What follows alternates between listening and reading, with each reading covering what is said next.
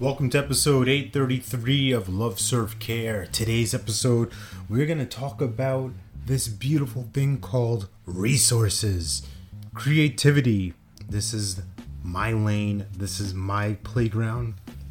This is the field, the possibility that I love to explore and help my clients explode into. So let's play, let's create. And what was created for me yesterday was this opportunity to grab footage, to be resourceful, to think outside of the box, or what I believed was a box. As I'm starting to expand into the world of speaking and leading workshops and doing more of that work, there's this this idea of needing a sizzle reel, a speaker reel, things like that. Just materials that, uh, of, of footage of being captured, leading the crowd, being on the stage, all that kind of stuff. And what I recognized was that I don't really have much of that. I've done a lot of virtual speaking, I've done some in person things.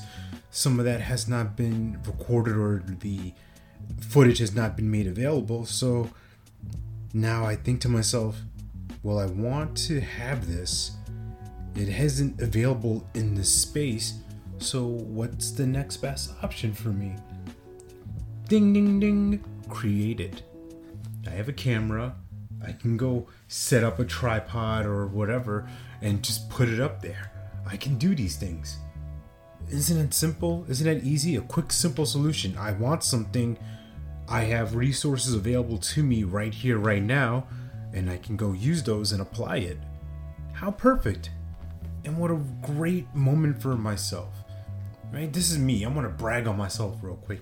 Using my brain, using my insight, using my wisdom to recognize the things that I want and the things that are available for me to get it. How does this relate to coaching?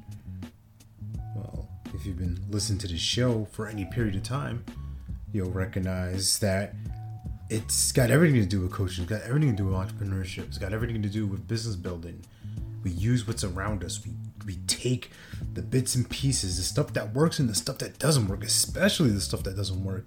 I'm so excited to watch this footage because it's going to allow me to pinpoint where I can improve, where I'm weak what I'm really strong at.